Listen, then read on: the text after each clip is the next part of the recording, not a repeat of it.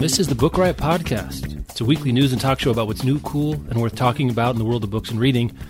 I'm Jeff O'Neill. She is Rebecca Shinsky. We're recording on Wednesday, May fifth, twenty twenty-one. And today is our summer preview draft. I am out for vindication.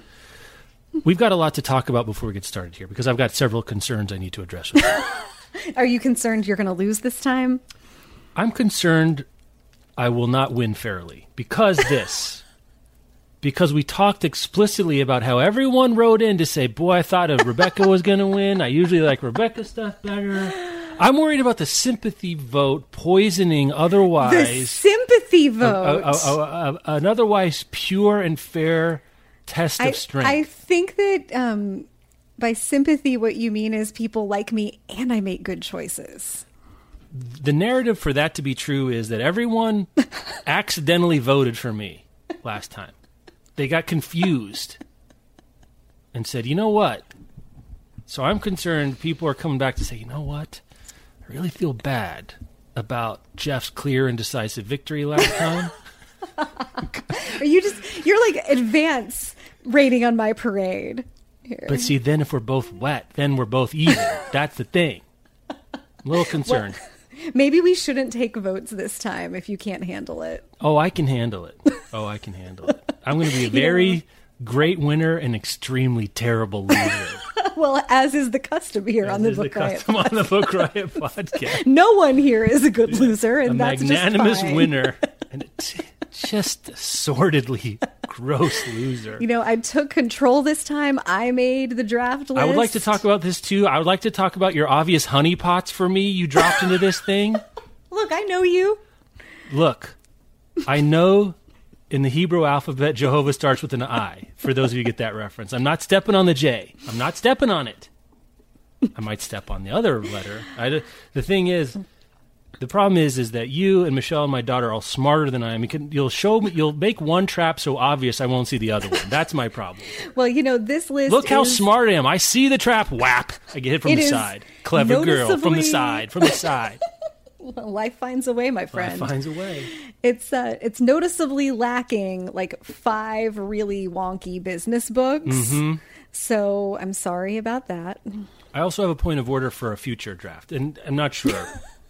this is interesting to you. We do th- so. What what we did last time is last time I populated the uh, the board of available picks. This time Rebecca did. Mm-hmm. I think next time it would require extra work. I think we should come in blind. There should oh. be no shared list. Okay. Because I ha- I would have included some other things, which I think makes it interesting. Because I'd be I'd be inter- it's like a, the real N F L. They don't tell you these are only one hundred people you can pick. You, you That's got the true. Whole, you got all you got all eighteen year olds that you know hit people any hard eight, to pick. Theoretically, from. Any eighteen year old in the world. That's could. Right. They could you could have picked some, you could have picked me at eighteen. Would have been a waste of a pick. But uh, I, I declare myself eligible. Just a thought, because there were some things. Mm-hmm. Again, I'm not quibbling with your list necessarily. It just occurred to me that there's a like maybe the I don't know how much of my list would have overlapped, but it would have been funny mm-hmm. to have like. I didn't know about that, or I thought yeah. about that, or gas. I, I don't know. I thought that would be a fun element you know, to think I mean, about in the future. The list is made for quibbling, but also our next one will be the big fall books fall preview. Books. And that is a, I think that is the right season in which to come in blind. Yeah, and that's right. See what we can see. We haven't talked about this list at all to this point. My my my first blush, and again, even if I had swapped out my three or four, you know, ones I would have for sure put on here, I don't think this quote-unquote strength of the list would have changed. Am I? Is it kind of a weak list? Am I, am I looking at this wrong? I don't feel like it's as strong as we've seen before, but maybe I'm biased because you, know, you came up with it and I'm, I'm, I'm horribly terrible. I went back and looked at the list we had for the spring one, yeah. and I think they're pretty okay. even. I think... This year is not a year with a bunch of big, it doesn't feel to me at least, like there's a bunch of big, flashy mm-hmm. books so far. Maybe we will get some in the fall. There are some books on this list I'm excited about, and there are some books on this list that I've read already. Yeah. But I haven't read any of these. I've read like yeah, zero. Yeah, uh, but I think it's it's like it feels like kind of a, an average spring book season. I guess the last one we had the Lahiri, we had Andy Weir, we had the big Kristen Hanna, so we had like three. I think yeah, all you know, of those are bigger sellers than any. Well, not not the Lahiri, but maybe like for, we don't have like a shared wheel. Is there a shared wheelhouse book really on here? Not particularly. Not really. Like, there's some think... authors we like together, but we're not like, oh, there's our pit. Anyway, yeah, that's true. That and maybe the I think maybe we need to redraw the seasons, because if May, I agree. I was thinking about that too. If if this were May, June, July, yeah, I think the list would have been juicier. Because then we pick up and, Andy Weir, then we pick up Larry. Right. Yeah, and the big new Maggie Shipstead, which yeah, came out the yesterday. Great Circle, which we didn't talk about on the draft it's for this so year. It's so good. I'm going to read that this summer. I, yeah, I'm going to read that this summer. It's sure. really great. It's it's really really good. Oh. Um, yeah, I think maybe the spring books preview is like March, April, May. I think that's right. May May we're they're releasing summer reading stuff. I think yeah, you're. I right. think you're so, right. I think so you're right. absolutely right about spring that. Spring is really February, March, April. Yeah. Summer is May, June, July. Nothing happens in August in no. publishing. And then the fall books preview is September, October, first part of first November. First part of November, and that's that's basically, yeah, yeah. yeah. You know what? That's seconded. Chairs passed. All right. We're including May into the, the sp- January through May will be our spring. Oh, no. May was in the, la- the last one. I'm sorry. I'm sorry. January through April will be our, yes. our spring. May through August is our summer, and then September, October, mm-hmm. and whatever whatever yeah. we pick up in the rest is fall. We'll go I think there. That's okay. The plan. And we'll All right. and then for next in the fall we're going to come up with our own lists. We're each gonna we're each gonna navigate Edelweiss like animals. Listen, every t- this is you get the, you get the participation trophy for wrangling Edel- this this shouldn't be this hard to do. It should not. It should not be this hard to do. And there was a point where I gave up on wrangling Edelweiss and I went to Google. Most wow. anticipated what an indictment of, of the publishing industry. And I used some of our own new release index. I was going to say, how far does that go out? I, I haven't looked at it, it in a while. It goes a couple of months out, so Not it's pretty ro- it's pretty robust for May and June. Yeah. I think there's some of July. Um, so I got some. I had some good resources there. This did actually doing the research for this draft was a really fun day because it led to downloading a million galleys of things, and my reading has been fun yeah, since then. That's really great. But um, yeah, I think up, this is a good plan we have. And I guess we're going to be reading. Some of these things will be out by the time we're going to do a best books of the year so far. I've got a couple contenders already. I'm going to mm-hmm. read. I think there's at least four books on the list I for sure will read myself. I think okay. I think that's what my count is. But let's do our sponsor break and we'll get into it.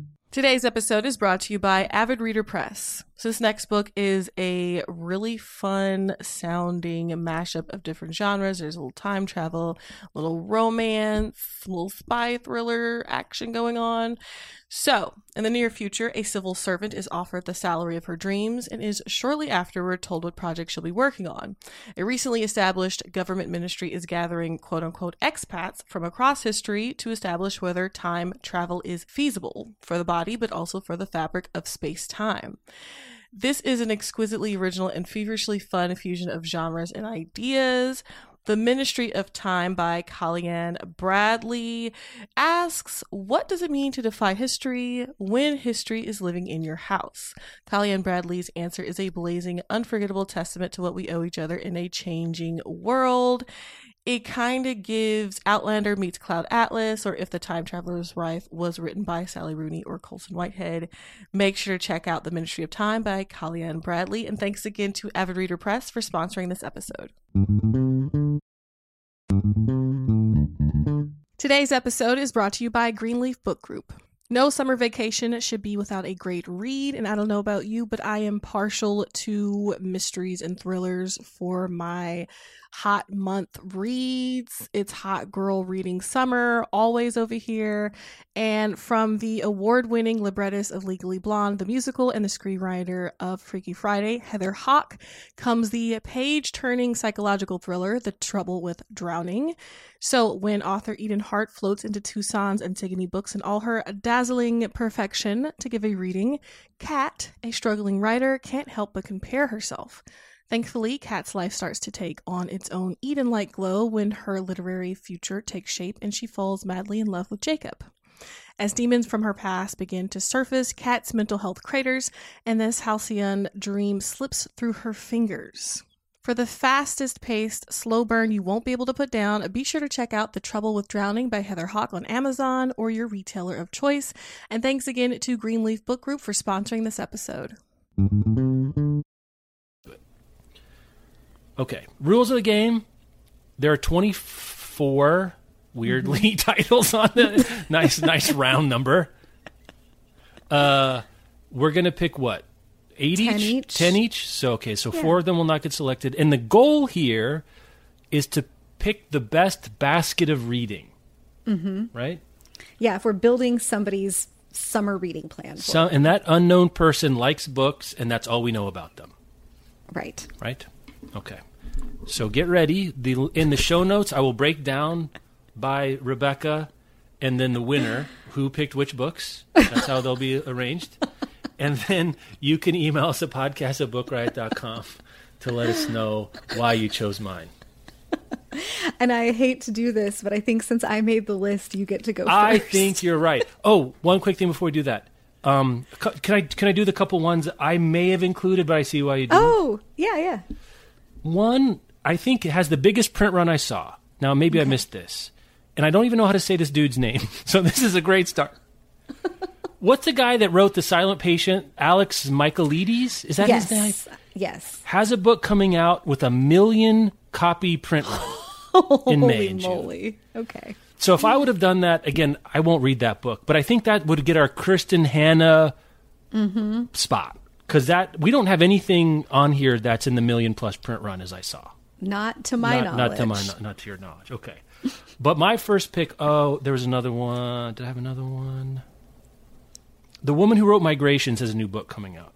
Oh. So I think I would have I would have included that. I'm not sure I would have picked yes. it, but that one I would have included on here. All right, okay. I think I think that's I think those those are the and that one had a three hundred two hundred fifty thousand print run, which is a pretty big deal for a literary fiction title, really. Mm-hmm. Um, Migrations people people are still buying that book. I got it from my mom a while ago.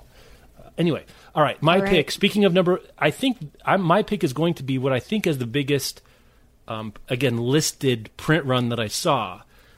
And this would have been high on my personal board anyway. I'm shocked to see that it's getting a three hundred fifty thousand print run run. Do you know where I'm going with this? Do you have any sense Mm-mm. of where I'm going?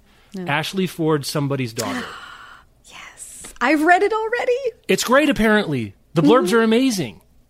It's good? It's good. Okay. I'm, I'm not surprised. Ashley Ford, who's been a friend of the show over time, she's been on the show a couple times. She was on for Reading Lives. When she was doing her series on Audible, she came in and talked about that. We're horribly biased for her, I guess. Whatever. We know her a little bit. Um, I knew that she's been working on this book for a while, as sometimes happens with the book. I think the blur and the blurbs, she's got a lot of friends in the industry. There's like Roxane Gay and Glennon Doyle have really wonderful blurbs on it. Mm-hmm. Take blurbs with a grain of salt. Actually, blurbs are made of salt, show title.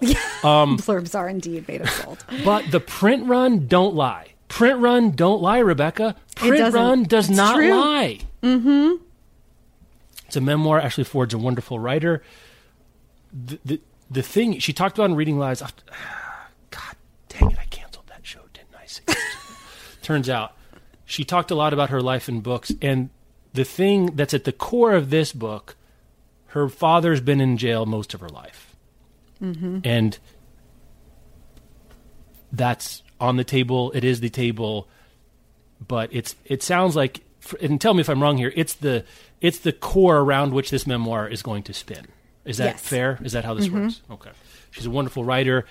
Hard, no, you know, she's in the Roxane Gay school of like radical transparency, I feel mm-hmm. like. Like, you know, even more than like confessional poets like Anne Sexton and stuff. Like we're in a, we're in a different era of openness and authenticity, and confession is wrong because confession implies sin, right? And right. But like, here's the real shit, man. And here's what's really going down. And here's what I've, where I've failed. Here's where I failed. Here's the, here's the warts and all, and the good and the bad. She's a wonderful writer. Um, and I'm so glad to see that it looks like this is going to be a real thing. So I think this is your really well done, big feels summer book of the year, and it is my number one draft pick, Rebecca Shinsky. I am mad at you I think we can end right there. But it's fine. I've just been yes. mad at you all week. Yeah, there you we go. Just did Moms, Downs, and Grads. That's right. I was mad at you for half of that recording. It's fine. Ross Gay it's Book a- of Delights was a real coup on that spot. What? Not to gloat, but to Such do it a for good a minute one. Anyway. Such so I got that. I got my number one overall draft pick. You know, it's good. That's what, I think I've read six or seven of the ones on this list of twenty-four, and mm. it's it, Somebody's Daughter is really excellent. I couldn't be happier for her. So I'm mad at you, but I'm happy for Ashley Ford. Yes, I am too. I am. I'm starting with big, juicy novel that you read on the beach. Okay. Oh, okay, okay. This might have been Malib- my one. That's, yeah, I'm going with Malibu Rising by Taylor Jenkins Reid. She's coming hot off of Daisy Jones and the Six. Well, no, this is her debut novel, isn't it? Somebody, uh, Malibu Rising? Yeah. Uh-huh. Her debut, this is a hot writer. We should pay attention to her. You got California. You have yeah. a family of four siblings who have had kind of a tumultuous life, and mm. there are secrets, and there's a big party, and the whole story takes place over the twenty-four hours running up to and then after the big party, and it is, it just feels kind of decadent mm. and juicy, and I'm glad that I've read it already, but I'm also sad for future beach Rebecca not getting to read this on the beach. I think mm. it's, I mean, it's like a perfect aquamarine cover with hot pink letters. If you were walking through an airport on your way to vacation, you'd be like, that is the book. That mm. is what I'm going to read while I sit on the beach. It's wonderful and really fun. It's exactly what I want to read going into summer when my brain is like, hey, guess what? Vacation. Even mm. if my body is not on vacation, my brain wants to be. And um, Malibu Rising was, I mean, just excellent. She tells a great story. It's a good pick. That's at least my my chosen number two pick on the board. I, I wait, stop that. Does J. Courtney Sullivan have a book out this summer? I don't think so. Okay. She was on a pace there to make herself the, you know, like a pendulum. Yeah, like she the, had one last summer. Like last the daffodils summer. Coming back yeah. every May with a with a beach read. Um, that seems like it fills that. I'm going with the book my better half was most absorbed in the last twelve months. Mm. This author has a new book coming out, so look, I trust Michelle's taste implicitly. If I she's can't into wait a to book, find out what this is. Casey McQuiston's new book, One Last Stop. Okay. Her first, her debut novel, literally her debut novel for real, Red, White, and Royal Blue came out two years ago now. What is time? I don't know. But it's a romance that's also set in a political world. And Michelle actually liked the the political machinations more than she, mm-hmm. and she thought it was a good romance too, but she was actually more into it for that degree, but was really into it.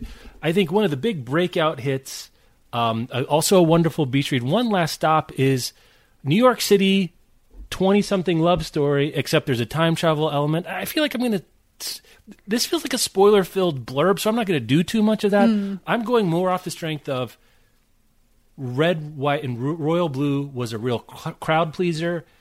Summer is a crowd-pleaser. This is the crowd-pleasing time. This is yes. the, just like at the movies, you get the blockbusters. The fall is for awards. Actually, January and fall is when you put your, I'm going to, you know, be a finalist for the Penn Faulkner's debut International Fiction Award stuff out. This is, you're buying it, you're reading on the beach, you're reading in the hammock, you're reading on the plane, you're reading on the, you know, it's, I'm, I'm doing a j- plane, trains, and automobiles thing from like a John Candy situation. But this is going to be the kind of thing that people are ready to do. It's going to be light. It's going to be fun. It's going to be what you're looking for to read during the summer. It comes out June first. Let's see. Is there any, are we doing publishers? No one cares. Saint Martin's Saint Martin's Griffin, June first. Kind of on the long side, four hundred thirty-two pages. It's yeah. the only thing that gave me pause there, though Red, White, and Royal Blue mm-hmm. was it, also was, on the long side. But reads quickly. Yeah. Also, I have to say, one of the most anticipated on the Amazon page includes uh, Book Riot's little blurb on hey. there, too. What are you going to say? So there's me, Casey McQuiston's uh, One Last Stop is my number two pick. That's a that's a solid beach pick. My next one, I'm staying in the land of fiction for a minute, mm. I think. I'm picking The Other Black Girl by ah. Zakiya Delilah Harris. Now, can we talk about what you've told me about this? Because does this matter? I'm I'm surprised to hear this high, so talk to I, me about this. Okay, yeah, so I finished it this morning. You did finish it this morning. Okay, okay, okay. Yeah, it's the pitch is, the pitch that the publisher is making is, it's like The Devil Wears Prada meets Get Out. And it's set in a big publishing office. It's about a the main character is a black woman who has been the only black woman in the office for a while, far too long. And then another black woman gets hired. She's the other black girl of the title. And there's like something sinister maybe about her. There's something off. Um, mm-hmm. Or like she has motivations that the main character doesn't trust. I think, I mean, it's a debut novel. It's big and fun. It's a really ambitious premise. I think it's a fun read. It's a, I thought it was like a little bit maybe messy in how it quite hung together. Mm. She's trying to do a lot. I think it's, I do think like this is a fun read. And I also think that there are, I'm going to assume that there are things built into the story and like cultural references that I am not the audience for and that I might not have even picked up on. Um, that Zakiya Delilah Harris is particularly writing to Black people, especially Black women who have had that moment or had that extended experience and mm. uh, of being the only Black person in the office. And some of it was like cultural commentary that I was like, yes, this I, I have observed white people do these things. And some mm. of them are things that um, I think probably are most relatable or only relatable to folks inside that community. It's a, it, it is a fun read. It's not like, like, as you just said, this is the season of crowd pleasers. I think it's going to be a crowd pleaser. And if you know anybody who's adjacent to publishing or like finds this to be like kind of a glamorous world, there's nothing like a novel that sh- that, that shows you exactly how glamorous it isn't. Let, I, let me. I did eighteen Zoom calls with public professionals over the late eight days. Let me disabuse you. Right, like Younger is really fun to watch, but it yeah. does make publishing look kind of glamorous, and this will disabuse you of that notion. But she takes on, like, publishing really does have a race problem, and she oh, takes that yeah, on in a way sure. that is both really sharp and really entertaining. I think you sandbagged me by saying, I don't know about Other Black Girl. Have you read it? I really need to talk about it. You should read that. And then you're like, yeah, I'm coming out hot and picking at the top of my list. Okay, you're fine. Never, no, no problem. No problem. You're never going to no know. Never going to know. You just have to wonder. Just hear and just hear and know that that was mm-hmm. nothing but a red herring. Um... All right, I had a couple of branching possibilities out here. I think I'm gonna. Don't want to zig or zag. Don't want to zig or zag. Um, my inclination is to is to stay on the summer reading vibe, okay. but I'm not going to do that because I'm so high on Brandon Taylor yes. that I think I need to pick Filthy Animals. Which at first, I was like, when you put it in here, I didn't hadn't looked anything. I knew I had a new one out, but I hadn't looked at it. I was like, short stories. I tend not to pick short stories. Short mm-hmm. stories just don't go wild. Like, unless it's, it's interpretive true. maladies, they don't tend to pick up. But this is linked short stories, which is meaningfully different, right? Because it, it mm-hmm. can hang together in a different kind of way. And this is twenty-something creatives in the Midwest trying to figure their lives out with, I think it feels like all of the difficulty and clear, clear-eyedness um, and elegance that Brandon Taylor brought to real life, and maybe stretching his wings a little bit, you know, inhabiting different points of view a little bit more and hopping around. I really like linked short stories like this, where it takes place in a similar place in time. And, you know, they have sometimes, you know, one will appear in another. I don't really know, but I'm high enough on Brandon Taylor that I think if this is good, which I, I have no, no reason to think it will be. He got a little bit shut out, got nominated for stuff last year mm-hmm. for real life. If this is good, I think we're award season series. I mean, his name yeah. is already out there. People are ready for it. We're ready for it. In a way, we really re- we knew him from his writing at LitHub and other places online. So we knew.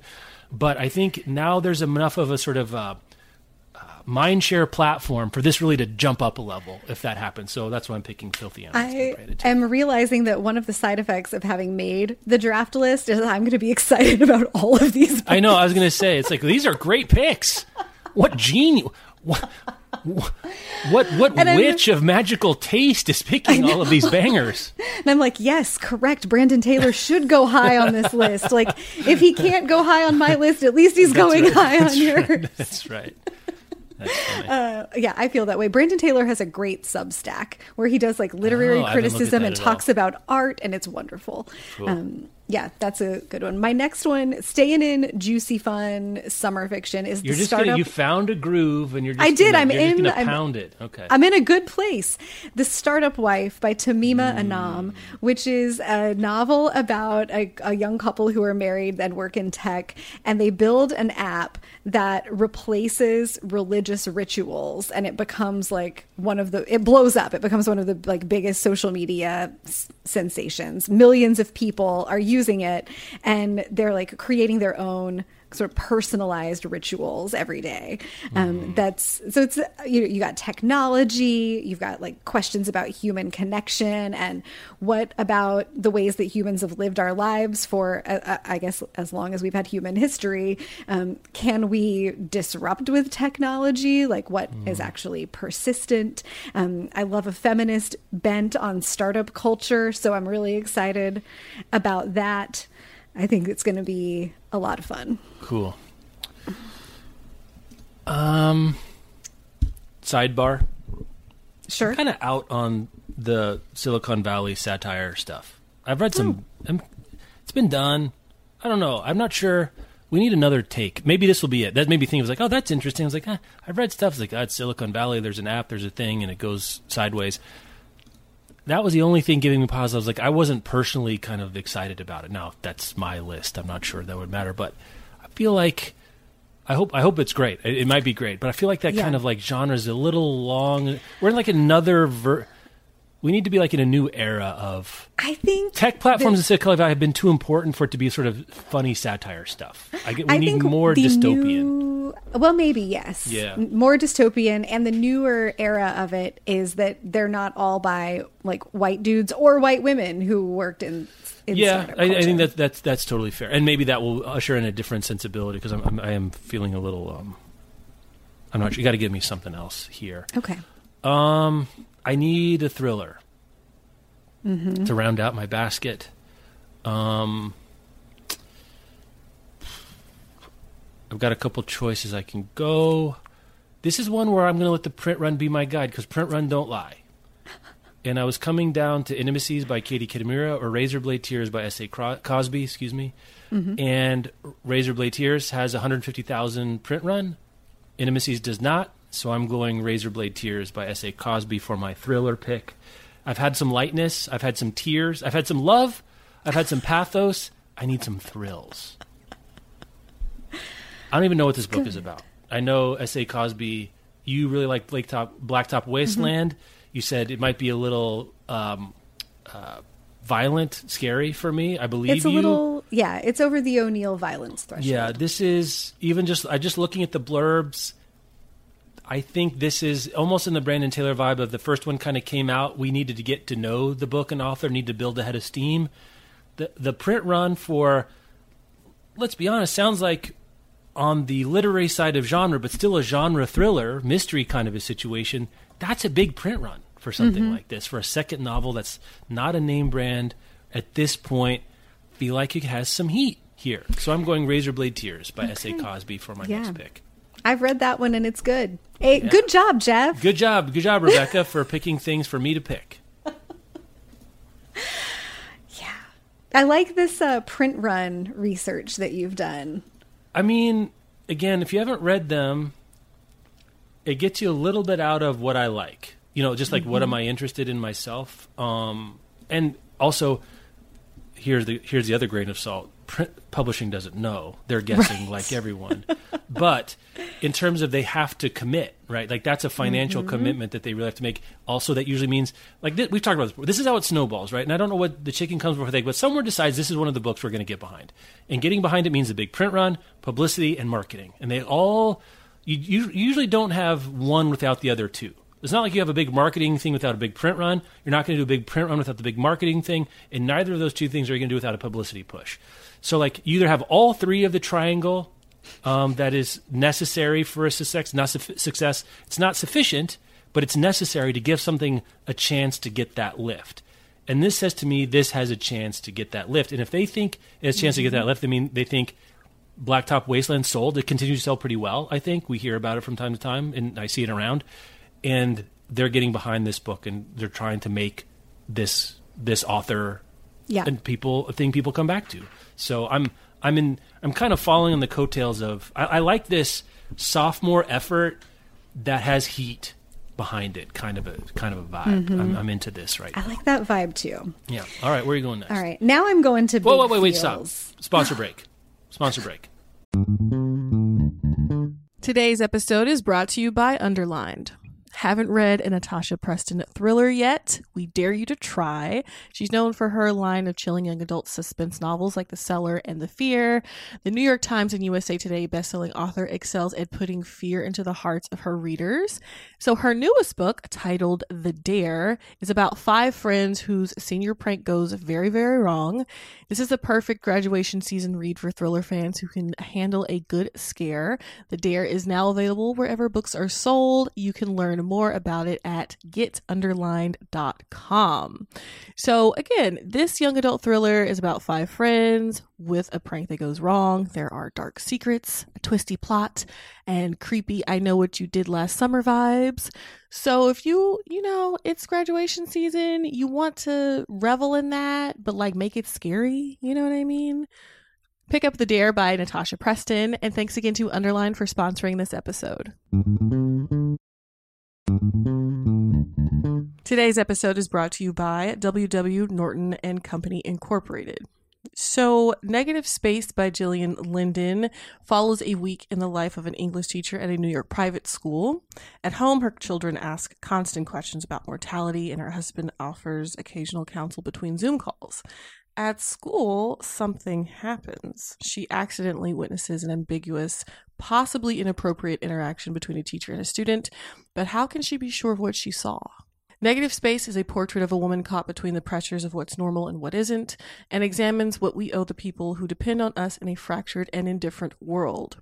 It's a debut novel and a short novel. It's perfect if you want something quick and easy to carry around, but it's also thought-provoking. It takes place during the pandemic, but it's not pandemic-focused, and it really just looks at everyday anxieties in low-threat situations that have high consequences. So make sure to check out Negative Space by Gillian Linden, and thanks again to W W. Norton and Company Incorporated for sponsoring this episode. All right. Okay, now you can okay. proceed. All right, now I'm going to my big summer feels with Thanks for Waiting. Damn it. Ha ha ha. A memoir by Dori Shafrir. Yeah. She is formerly of BuzzFeed. She wrote a novel about startup culture, and now she is one yeah. of the co-hosts of the Forever thirty-five podcast. Which you has... are horribly biased for because you listen to that every time, right? You listen to this regularly, right? Uh, I listened to it super regularly for a while, and now oh, I'm sort okay. of in and out. All right, um, right. I'm ha- like I am in a deep love affair with Ezra Klein right now. Oh, okay. um, Those are long too, right? Those are like they super are. long. Yeah. yeah, my podcast listening time is limited, so I tend to be like a little serial monogamist mm. about it. Um, but anyway, this is a memoir basically about being a late bloomer. Um, she writes about being in her like late twenties before she really figured out her career, being in her mid to late thirties before she really settled on the idea of wanting to find a partner to spend her life with. And then she was, you know, at her, I think almost forty when she got married, and then they had a child in her forties. And the, so that's the thread running through this memoir, but it's so, I think just also very like raw and vulnerable, and really talks about just that struggle of like not being in the same place that you see all of the people around you are in, and how, what that can feel like, especially what it felt like to her to be, to have that be just sort of like the narrative of her life was that she was always a couple of steps, like got to the thing later um, mm. than everybody else did. And she writes about how she came to understand herself, and also that now she can understand this as kind of a gift, that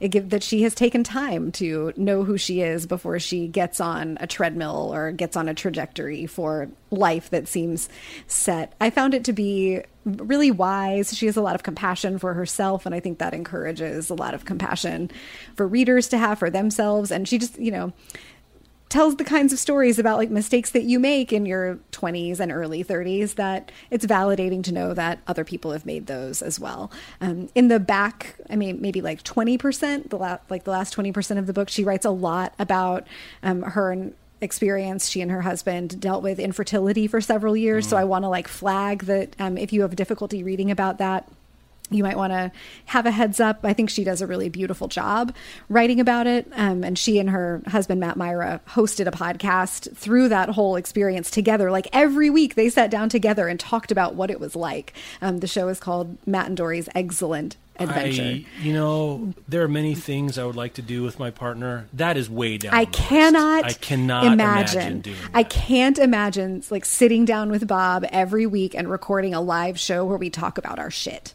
Like, I think it's so brave, and there's a lot of brave stuff in the memoir. It's a great read. I don't know like, you, it's like it's, being an emotional nudist. Like, I don't know how you do that all the time. Like, that is wild stuff. It is. The The book is really wonderful, and I think she pulls off that trick of talking about hard things, but it feels like a breezy summer mm. read. Um, so that's Thanks for Waiting by Dori Shafrir. That's a good one. I'm going to go kind of in the same vein. As Dolly Parton says in uh, Steel Magnolias, laughter through tears is my favorite emotion. I also need yes. an audiobook. I need I need something I feel like is going to be good on audio for my road trips, everything going else. So I'm going The Ugly Cry by Danielle Henderson. Danielle Henderson, writer, T V writer, podcast host, nerdy person, really mm-hmm. funny. This looks like it's going to be a self-aware, un, un, uh, undressing, uh, re- revealing of her own childhood growing up, raised by her grandmother after her, parent, her mother abandoned her to live with her abusive boyfriend. She grew up one of the few black kids in an upstate New York neighborhood, um, and has become, as she says, an odd person. I This is my flavor of odd person. I really like yeah. everything Danielle Henderson has done. She, you, you may know, she created feminist Ryan Gosling as one of her joints.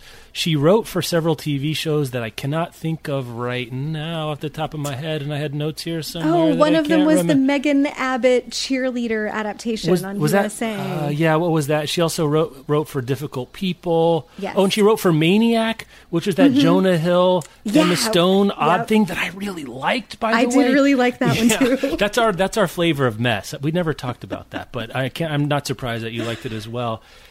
Um, I and again, memoir and audio. This is it. This is what you want in audio. And I think Danielle Henderson is enough of a performer and enough of a, an authentic sort of voice mm-hmm. that you're going to get more than you bargained for with what she's going to do there. I'm really looking forward to this one. Um, do you do galleys on audio? I haven't gotten into the volumes thing, Libro thing that some of our I, contributors do. I haven't. If I were going to do it, I'd do it for, but I haven't done this stuff. I have. I do it through Libro, through whatever yeah. they have. But um, I read this uh, a couple mm. of weeks ago, and it is great. Okay. Turns out, funny, weird. Turns out, I mean, I, I, I can't. I'm, I can't it. wait to pick the one where, like, I read that a couple of weeks ago, and that was a total turd fest. Gotcha. I am not gonna say that. Yeah, all right. Strong pick. We don't poo-poo the things here. No, that's true. That's we don't do that. We don't do that. Just lay traps for Jeff and hopes he falls yeah, into the bottomless abyss. Danielle Henderson is so she is so smart. She's so great, funny. and I it's she hasn't had a book out in a while because she's been writing T V, um, mm-hmm. and she has a podcast and I think a newsletter that might be a Substack. That so she's kind of fallen out of my or you know. I've moved away from wherever she was living. And so I w- when I saw this, I was so thrilled um, yeah. that I'm going to get to do my favorite audiobook thing and do a memoir by someone who's funny and, and open at the same time. Yeah. Here's one I'm going to be listening to hmm. on audio that I, I haven't read or listened to yet. Miseducated, yeah. a new memoir by Brandon Fleming. Um, this is as close as I get to a like, wow, the power of books story.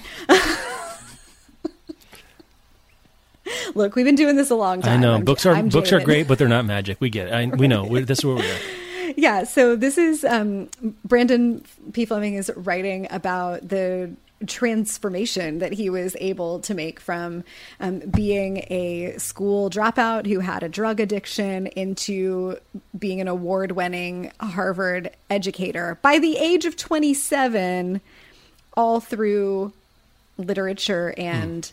debate. He suffered a career-ending injury when he was playing sports at a Division I school. He dropped out of college. He had a really hard job after that and became depressed and then had a drug addiction. And when he returned to college, he was just like bound and determined to reinvent himself, mm. like do it right this time. So he dives into, wait for it, Jeff, the Black thinkers of the Harlem Renaissance.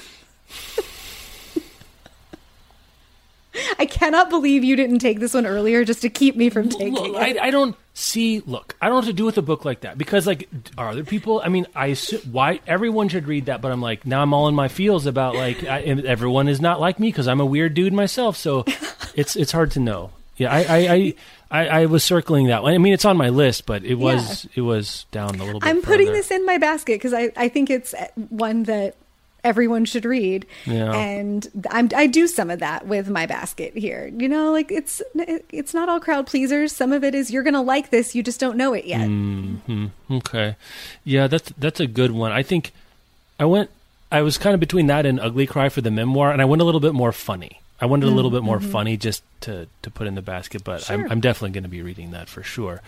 All right, where am I on my board? I'm all the way around here. I, I've got my thriller still on the board. Oh, yeah, we're halfway. We've gotten five rounds. Got a couple more to do here. Got another mem- I got a couple more memoirs. Hmm.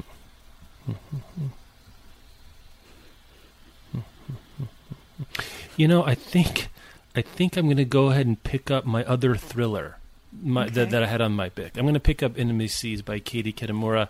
This is another one I don't know much about, um, but I knew her, her first book did very well. It had a real, it had like a like a New York kind of reader uh, moment, mm-hmm. didn't it? And when, when people were out Instagramming things in their tote bags with, uh, and, it, and it had one of those covers meant, like we've seen covers like this before, mm-hmm. like A Separation had a very like bold, it almost looks like fire, I guess, um, kind of a pick. But this one, I don't happen to know much about. I really liked The Separation. I tend to not to do too many thrillers. This one doesn't come out until later in the um, in the fall, or excuse me, in the summer, like late July, which I always wonder uh, about. But I like, I know a little, the only, it's set in The Hague, and I like international stuff. Mm. So I don't really know what's going on there, but... I think she's an interpreter or something. And so th- I like that in between. You're around the halls of power, but you're not like the director of the C I A. I always like that in a thriller kind of a thing. So you have to explore the thing, and you have you might get some privileged knowledge because someone said to some someone said something in Turkish you didn't think they understood, that you understood, but you actually did. I'm not really sure, but I'm I'm a little bit on the on the on the on the strength of her previous thing, and people really seem to like her. Like she seems to have a following. It's a Riverhead book, which they're really mm-hmm. good at marketing this kind of stuff to the right people. That's true. Um, also, this is a weird thing to say. It's got this bright fuchsia color vibe that I haven't seen on a book in a while. And I wonder if that's going to make it pop as people are trying mm-hmm. to show off what books they're reading on Instagram uh, over the summer. So Katie Kitamura, I'm going to be reading this for sure because it sounds like a thriller, but not too scary. It's got a little political stuff, maybe a little love interest. I'm not sure. I don't know too much about it, but I kind of like that in a thriller where I don't know too much about it. So that's my next pick, Intimacies by Katie Kitamura. All right, I'm going to go for short stories. I wonder for my next I, one. That one is this is a this is I think the most specific pick I've seen on here. I would I'm surprised to see this, but also I know you like short stories. Tell me about this. Yeah. One. Okay, so I'm picking After Parties by Anthony Vesna-Soh, yeah. uh, who is writing about Cambodian American life, uh, also through the lens of queer and immigrant communities. Hmm. And I think that often short stories like get sort of pigeonholed for good reason as yes. being like it's all, you know, M F A master thesis. Right, white yeah, guys. Right. Yeah. Um, and this has, like, th- the cover looks like a party. It's hot pink. There are people, like, laying in the back of a truck smoking and hanging out. It looks like summer at the beach and looks like a good time. Also, that will, you know, do the, that thing that good short stories do where they can go very quickly and incisively to questions about difficult things like race and sexuality and friendship and family. And I'm really stoked to see folks who aren't M F A toting white guys mm-hmm. get, you know, get book deals to do short story collections. I've gotten a lot of publicity in my inbox mm. from this. It's coming from Echo, which is a HarperCollins imprint that also does like smart marketing and really good, interesting fiction. And I think they could position this like there's a ceiling on the audience for short stories, yeah. kind of no matter what. But I think they... Echo could position this to be about as big as a short story collection. Could be Roxane Gay picked it for her book club. Like I, I feel like I'm in good company here, and I'm mm-hmm. excited about this one. Okay, now I got to avoid the honeypots. We're down to the honeypot part of the There's several bombs. I'm, look, I'm just telling you, I'm not picking Americana, An Unexpected History of the U S and thirteen best-selling books. I see you. I see what you're doing, but I'm not picking it. I'm not doing it. I admire your restraint. I'm not doing it. I will, on the other hand, go for an obvious, another obvious honeypot. I will fall on this because I'm going to read this. I didn't know it existed, and here we go. The Appalachian Trail of Biography. Are you really taking that? I am. I really am. I have I put, to. I put that on the list because I was like, well, Jeff's going to think I'm taking that one. I, I don't know. I, I can't. I have to take it. Oh my gosh, Jeff. I love you extra. I, I have it. to take it. So I, I, it's it's on the tin. It's a biography of the Appalachian Trail. Mm-hmm. I love this stuff. I, this is great stuff. Now, you're outdoorsy and you live close to it. So I, I yeah. wondered if you were going to pick it. And I was like, maybe she will. It was a little bit of like, you know, the Vizzini versus the Man in Black. Like, it's not uh-huh. in your cup, but it's my a little one of those. I need a history. I want something that's nature, outdoors time, for outdoors okay. time. It didn't look... These can be... It looks good. It looks good. It's not too long. two hundred seventy-two pages. Um, so that's key for a situation like this. Like, I'm, I, you worry you see something like this and it's going to be like the five hundred page exhaustive mm-hmm. thing and they've got all like the survey data from eighteen ninety stuff. Like, you don't want that. Um, I'm just... It's a character-driven biography, so I'm not sure about that. I... I If I knew, I'd be, I'd, it'd be up higher up my draft board if I had any sense that it was going to be fun. Is it going to be entertaining? Yeah, is it like I don't know. Sarah Vowell kind of a thing? Or oh is gosh. it going to be, I, I don't want to name names, but like, you know what we're talking about here. Uh-huh. You know, you know what I'm talking about here. But I like this kind of a story. It mixes nature and history, a little bit of science, a little bit of adventure. He worked in public I'm radio so and state delighted. government. yeah. It wasn't a honeypot, but I'm glad to let it be one. Yeah. I'm not sure. I'm picking anyway, but there's a reason it's like number eight for me at this point. So I, I didn't say this dude's name. It's Philip Dianeri, I believe. It's the Appalachian mm-hmm. Trail biography. It comes out June eighth. Um, I don't know. I'm so I am delighted. who I am. I am who I am. When you can read it with like an informed backstory from your old beloved Bill Bryson. Yeah, right. I have some. It's not the first book I've read about him.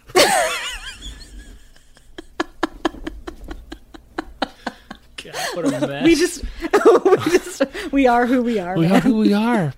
People read things, Rebecca. People read things. uh, right. I look forward to your take on the Appalachian no, Trail biography. Right. All right, go for it. What, right, what, are we, what pick think, are we on now? I picked one. I two, think that three, was four, seven. Five, I think I picked six at this point. Oh, so wait, I I've picked one? six. I think that was seven. All right, I must was not it? have highlighted one. I'll have to go back and look at it. Okay. okay. Um, yeah, I think that was seven. All right, I think it's time for me to oh, do yeah. a thriller. All right. So I'm picking Turnout, The Turnout by Megan Abbott. Mm-hmm. It's about...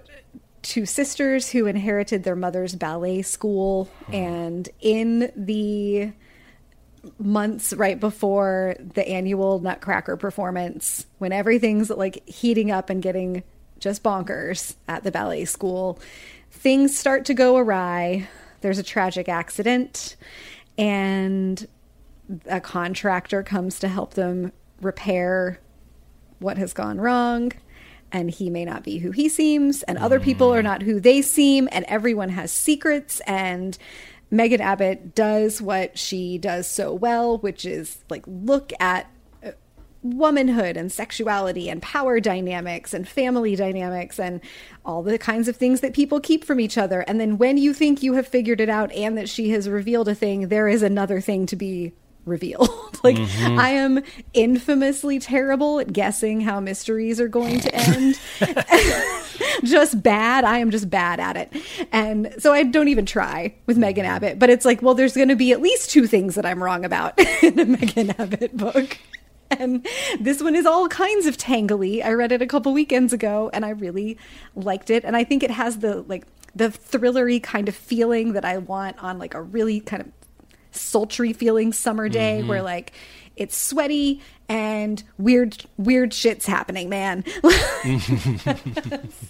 Megan Abbott delivers on that, and I'm kind of banking, maybe I'm overconfident, but I think the success of um the U S A adaptation for Dare Me, which is the um, the one that's set in the world of high school cheerleading, um, it did really well on Netflix and like got a big Netflix boost. And I, maybe you know she'll get some more recognition. She's been one of those like great thriller writers who has been, I think, a little under the like big mainstream mm-hmm. radar for too long.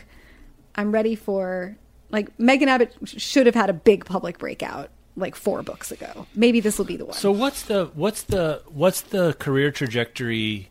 Like, who's her comp that's up a notch or two in mindshare that you're thinking of? I, I'm, I'm oh, more that's curious. Interesting. Like, who who is is she? I don't even know in terms of sales. I mean, Jane Harper probably outsells her at this point. Yeah, yeah, and I think she's doing. She and Jane Harper are trying to do different. No, things. No, I'm just in terms of profile yeah. though. Like. Mm. That's a good I question. I don't know. Yeah. I think I want to see her in... Hmm. I'm going to have to ponder that. Because she's like... I mean, I Gillian Megan... Flynn doesn't write books anymore, but like that's the right. glow-up version of yeah, Meg Abbott's that, career, that's right? exactly. Yeah, that's right. That's what it is. Like, I think that Megan Abbott is an equally good, if not better, writer than mm-hmm. Gillian Flynn, and does the... She's been doing the same kinds of like noir, yeah. really sharp takes that incorporate cultural commentary and societal kinds of questions since before Gillian Flynn was writing. Yeah. And look, I love Gillian Flynn, so no knocks on her, but Megan Abbott should be as famous as Gillian Flynn. That's right. all I'm saying. Is Gill- I mean, Gillian Flynn's writing T V now. Like, I think she's, mm-hmm. I mean, it's hard to, maybe, I'm sure she has a manuscript somewhere working on something, but like, this happens in peak T V. I mean, with Danielle Henderson, we were talking about too, there's so yeah. many writing opportunities that pay, I, they must pay better, right? They have to, I mean, mm-hmm. again, until you're like super, super, well, Gillian Flynn made enough money. But anyway, you get what I'm saying. It's like there's a lot of juice that's just different than sitting by yourself writing a book and right. having it come out every five years. Um, there's not as much pop sci on here as I would pick myself, as you know, um, but I'm going to go the closest thing. Michael Pollan sells books. Mm-hmm. He just does. He writes really good books. I think his trajectory is hilarious because I think... We're starting Truly. out with the omnivore's dilemma, right? Where it's, I'll eat anything. I think his eventual state is he'll only do drugs. No food, just drugs for Michael well, Pollan. The, I mean, in fairness, the drugs he's advocating for are plant-based. I'm just saying, plant-based drugs. Because the last one was How to Change Your Mind, was like psilocybin and mushrooms. This one is mm-hmm. focuses on three drugs, opium, caffeine, and mescaline. Um, and does the Michael Pollan thing to it. And I'm in. Yep. People like mm-hmm. this. I yeah. can't expect this will be anything outside of the bounds of your expected average return on a Michael Pollan book, but that's a pretty good expected average return writ large. I, this is also kind of a history of the mind and three drugs is how I would subtitle this if I were writing it and marketing it to me. So I'm into that. Not my first book about caffeine I've read. So anyway, there I am with that. Um... Not but, my first book about caffeine. First, no, there caffeine. are like four people in the world who can yeah. say that sentence. Actually, not even my third book about caffeine. Uh, oh, well, there's History of the World in Six Cups and the Caffeine and Culture. Anyway, we can we can do our mm-hmm. um, podcast about the five best books about caffeine later. Uh, but, you know, this it looks beautiful. There is the kinds of people who buy books and, like, independent bookstore people who buy books about food and being by uh-huh. this book. That is right. And so This Is Your Mind on Plants by Michael Pollan, also a good narrator. Um, I have not actually listened to his audio-only Caffeine, How Coffee and Tea Made the Modern World, but I'm putting that on my mm. audio. Actually, if that's do you, audible do you only, have I to can't listen get... to it? Do you have to probably listen to it on not. two X? Yeah, probably.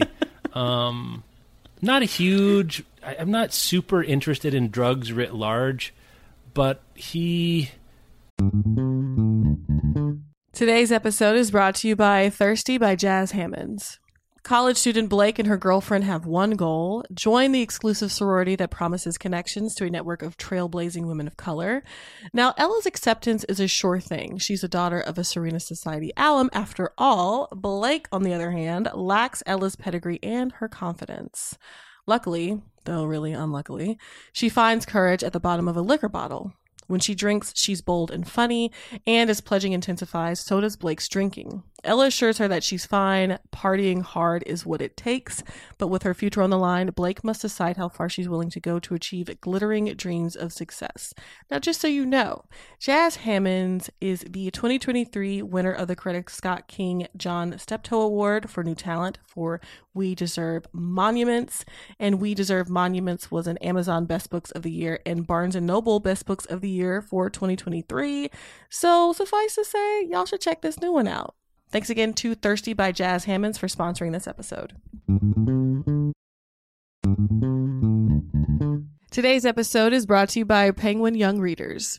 So this book I'm about to tell you about is giving Five Worlds meets Spirited Away realness. It's about a girl fighting her way back home after getting trapped in the spirit world. It follows Anzu, who's moved to a new town during Oban, a time for families to remember and celebrate their ancestors. And ever since her Aoba-chan died, Oban has lost its magic. She doesn't feel much like celebrating anymore. So while avoiding holiday festivities, Anzu spots a stray dog down the street, a dog that seems to be staring right at her. So when she chases it, she slips and falls down a bridge, losing consciousness, and when she awakes, she's in the Shinto underworld known as Yomi. The stray dog, she finds out, is actually the gatekeeper of Yomi, and he warns her to return to the human realm before it's too late. Like I said, Miyazaki realness. Um, I'm super excited for this, so make sure to pick up Anzu in the Realm of Darkness by Mai K. Nguyen. And thanks again to Penguin Young Readers for sponsoring this episode. Does cultural histories combined with neuroscience? I get a little bit of everything. It sounds like mm-hmm. some participatory journalism, which is Michael Pollan gonna get high. Um, but yeah, Michael Pollan, This Is Your Mind on Plants is my pick for that one. We better right. do one last guess- sponsor break. We got to get one last one and we can wrap up. Um, so let's do that. Okay. Where are you going? Staying in, in that similar vein, because I was hoping to snag the pollen, mm. is um, Alice, Alice Waters. Yeah. Uh, mm-hmm, Alice Waters, We Are What We Eat, A Slow Food Manifesto. Alice Waters, quietly radical in the way that, like, she invented the farm to table movement, but she's so focused on just mm. doing the work that she hasn't done a good enough P R job for herself. Yeah. And I hope that this book will get a lot of publicity and bring her a lot of recognition, because I think in the food world, like, if you're a person who cares about food or reads about food, you know of Alice Waters. But more people need to know of mm. Alice Waters. What she did is truly groundbreaking.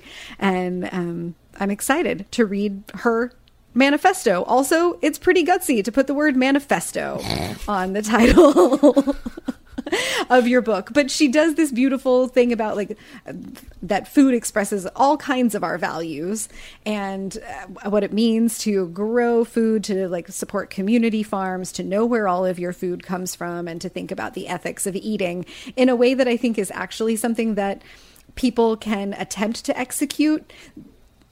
It, like, it's more personally doable than a lot of the, like, well, we need to solve the problem of, like, you know, all of the carbon emissions from the whole beef industry. Mm-hmm. Like, you as an individual can make choices that, if a bunch of us as individuals make the same choice, we can impact the thing. And Alice Waters is really talking about, like, here's what you as an individual can do that you will maybe be able to see an immediate impact. You'll feel more connected to your food. And that's a way that I like to think about what food means to us. So I like. I also like quietly radical. She's a little sneaky, and sometimes that's what you need to get the thing done. Yeah, I mean, the the the practitioner zealot, right? There's something to be said. Mm-hmm. There's something to be said for that, for sure. Um, in the history of people saying manifesto on their thing, how many have succeeded in actually being like? The ma- it's like the Communist Manifesto, and then it's like a bunch of also-rans. What's the next history- most famous thing called a manifesto? A history of uprisings and four manifestos. A history of narcissism and twenty failed manifestos. Right.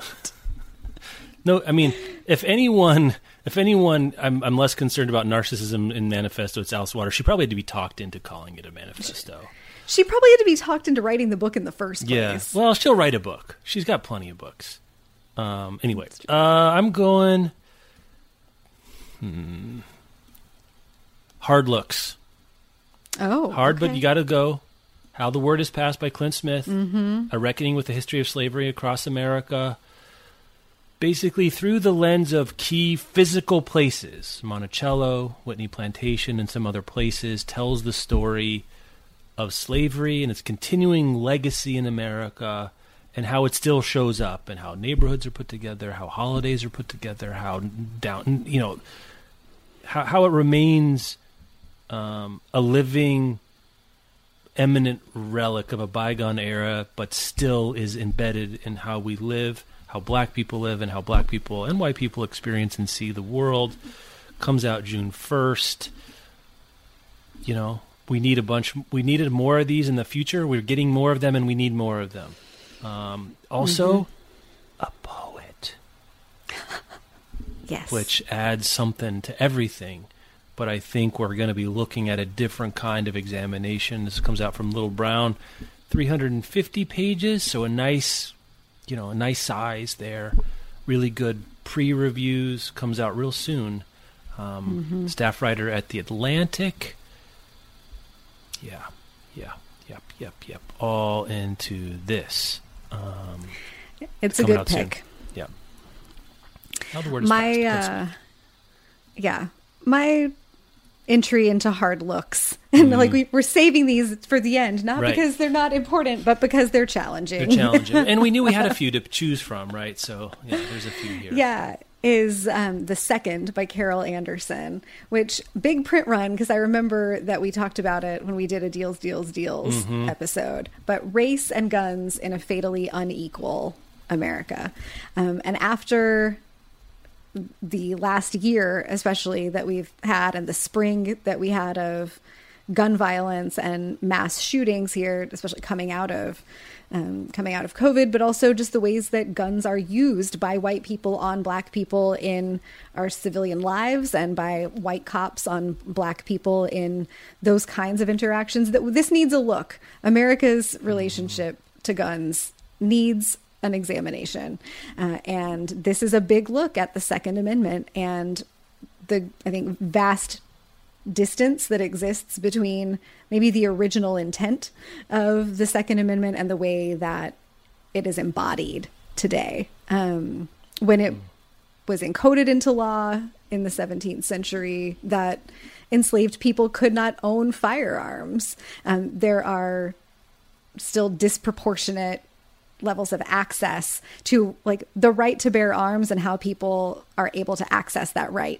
is very disproportionate still. And there's a race-based component that's not small of that. And she is going into that. I can't say I'm excited about reading yeah, this one, yeah. but I know that I need to read it. Do the work, man, and, right? Yeah, we got to. Yeah, it's a do the work pick. Um, she's a wonderful historian. I trust her. This is one of those we should all read. I'm going high risk, high reward for my next okay. pick. Um, started out as something I included kind of for a laugh, to get you to laugh on a Deals, Deals, Deals episode.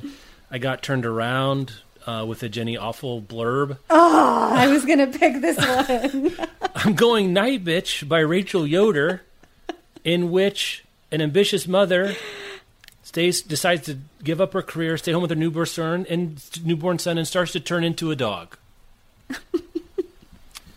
And in reading some of the reviews, some of the jacket copy, I'm feeling like we're looking at a cross the metamorphosis with domestic fiction vibe mm-hmm. going here, which could be really cool and amazing, kind of in um, in the vein of like uh, Alyssa Nutting kind of vibe right here, where it's yeah. it's disturbing and uncomfortable, but also super, super compelling and meaningful. Or it could just be a weird, grotesque, a gargoyle of a novel. It could go either way. It could go all the ways in the middle. My expected average return is probably below pick, but I think there's also there is a there is a chance on the upper end of the distribution probability curve of this that it has a moment, right? That people mm-hmm. talk about it and it becomes a thing. So that comes out July twentieth. It's also short, um, which is good for this sort of really high concept. Almost this kind of a thing is the kind of thing you'd see in a short story. Right, almost yeah. kind of this idea. So it's expanded out, so you got to do a little bit more with it, which would be tricky, but if done well, it could get some heat and get some people talking, because we talked about it. We've been talking about it. We're still talking about it now. Other people mm-hmm. are not that different than us, except the ones that are. And maybe we could have something here. So that's what I'm going with. What do you think about that? You were going to pick it too. Similar reasoning. I was going to pick it there? too. I was going to pick it, but the Jenny Awful blurb turned me around yeah, also. Right. And I had it in the category of like, we're on the ninth round. Yes. And my designation for it was Weirdo Litfic. Weirdo Litfic. You Sometimes need... you get one. Sometimes, Sometimes you, you get, get one. one, and it looks like a good contender. Right. I'm going to read it. I think um, I will. T- Maybe we should do a mini thing about it. Because then we really followed it from deals, deals, deals to publication. We haven't done one of those. Now we've had it all along the Watchtower. Ooh, it'd be kind of funny to see. That would we'll be fun. Take a look at it. Uh, anyway, all um, right, what are you up? All right, I'm staying in the realm of doing my homework, but also, also like, Ben Rhodes is good for your soul. Mm. So this is After the Fall, Being American in the World We've Made. Um, his... previous memoir, The World as It Is, is my favorite of all the Obama staffer memoirs, which yeah. is saying something, because I read, read approximately twenty-five of them. Of them. Right, yeah. You're down to like the deputy director of, uh, you know, whatever. And this is about not just why is our democracy threatened, but why is democracy threatened around the world. And in twenty seventeen, after... he um, was finishing his work with Barack Obama and beginning to, you know, start a new chapter. Ben Rhodes was like, what is happening in the world? And so he spent three years traveling to dozens of countries, and he was meeting with politicians and activists and all kinds of folks fighting on the front lines that are dealing with their versions of what we were dealing with here. Questions about nationalism and authoritarianism and disinformation and technology. And this is a big, ambitious mm. book that is part memoir and part his yeah. reporting about this, and uh, aims to provide some historical context as well, and like, w- and how do we keep going? And this is a question that is very pressing. Um, so I'm not anticipating Ben Rhodes to have like, a, you know, delivered a clear answer with a checklist he figured it that out. We can follow. Yeah, Although right. if he's got that, I'm into it. I right. trust Ben Rhodes. Right. Um, but as I'm doing my own, I am finding that coming out of COVID and now having had several months to recover from the election, I really want to be doing my own thinking and sort of catch up homework about like, where are we and how are we going to go forward, and not relive, like not make some of the same mistakes as a country that we have been making. And I think that I trust Ben Rhodes to ask the kinds of questions that I want to ask and to make me look at some of the things that I want to look at. So I'm assigning Ben Rhodes and Carol Anderson to everyone for summer reading. You know, I like... Um, here's someone with a job and you see the world through their eyes. I'm going Committed mm-hmm. by Adam Stern. Um, Dispatches from a Psychiatrist in Training. It's a memoir coming out in July. It's, it says what it's on the tin. It's a memoir about being trained as a psychiatrist. And it sounds like it's not an expose kind of a thing. It's really a day in the life of, life in the life of, look mm-hmm. at what it means to become a psychiatrist and what you have to deal with. The pros, cons, the ups and downs, the limitations and possibilities of this this profession that is between between scientist and sociologist, between doctor and friend, between counselor and clinician. Um, I think it's a fascinating area to look at, and sooner or later, most of us are going to deal with a psychiatrist for someone we care about, or for ourselves as we get older, or we just experience a life. And it's it's less it's it's a lot less when you think about how many like straight up doctor shows, movies, and everything we've ever gotten. And then we get then we get the so we get all those we get all the Grey's Anatomies, the E R, Chicago Hopes. Like we all, many of us could walk into an E an E R and fake it, kind of like Leo mm. does in Catch Me If You Can, right? Like you kind of know the thing. What a psychiatrist does, what they do on a daily basis, I think is not out there in the culture as much, I was thinking about. And a psychologist is something different. A therapist is something different even still. But the role of the psychiatrist, I think, is maybe a little under underrepresented, underappreciated, mm-hmm. undermined for this kind of material. So I think this is, you know, has a chance to be kind of, a, for this kind of a book, You know, usually, again, I've read four books about caffeine, not one about being a psychiatrist. So there you go. I think that's telling in some. Am I wrong, or maybe I've missed a bunch of these? No, I think I think you're right.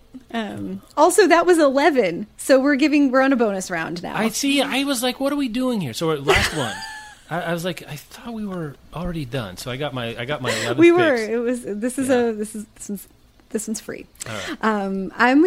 Rounding out, this is one I'm really looking forward to and that I hope will be widely read, is Dear Sentherin, a yeah. Black Spirit memoir by Ekweka Emezi. Um, you probably recognize their name from books like The Death of Vivek Oji. There's three really big works of fiction so far, very popular. And this is a memoir that is... Here, well, it's written in letters through candid, intimate correspondence with friends, lovers, and family, tracing the unfolding of a self and the unforgettable journey of a creative spirit stepping into the power in the human world, um, weaving transformative decisions about gender and their own body with their experience and path as a writer, and also personal relationships and the producing of a book about it. Um, I think memoir in letters is a thing I would read from now until Kingdom Come, and they're, they're not done that often. I'm really looking forward to dipping into that format, and I'm really just interested in Ekweka Emezi's life and yeah. what they have to say.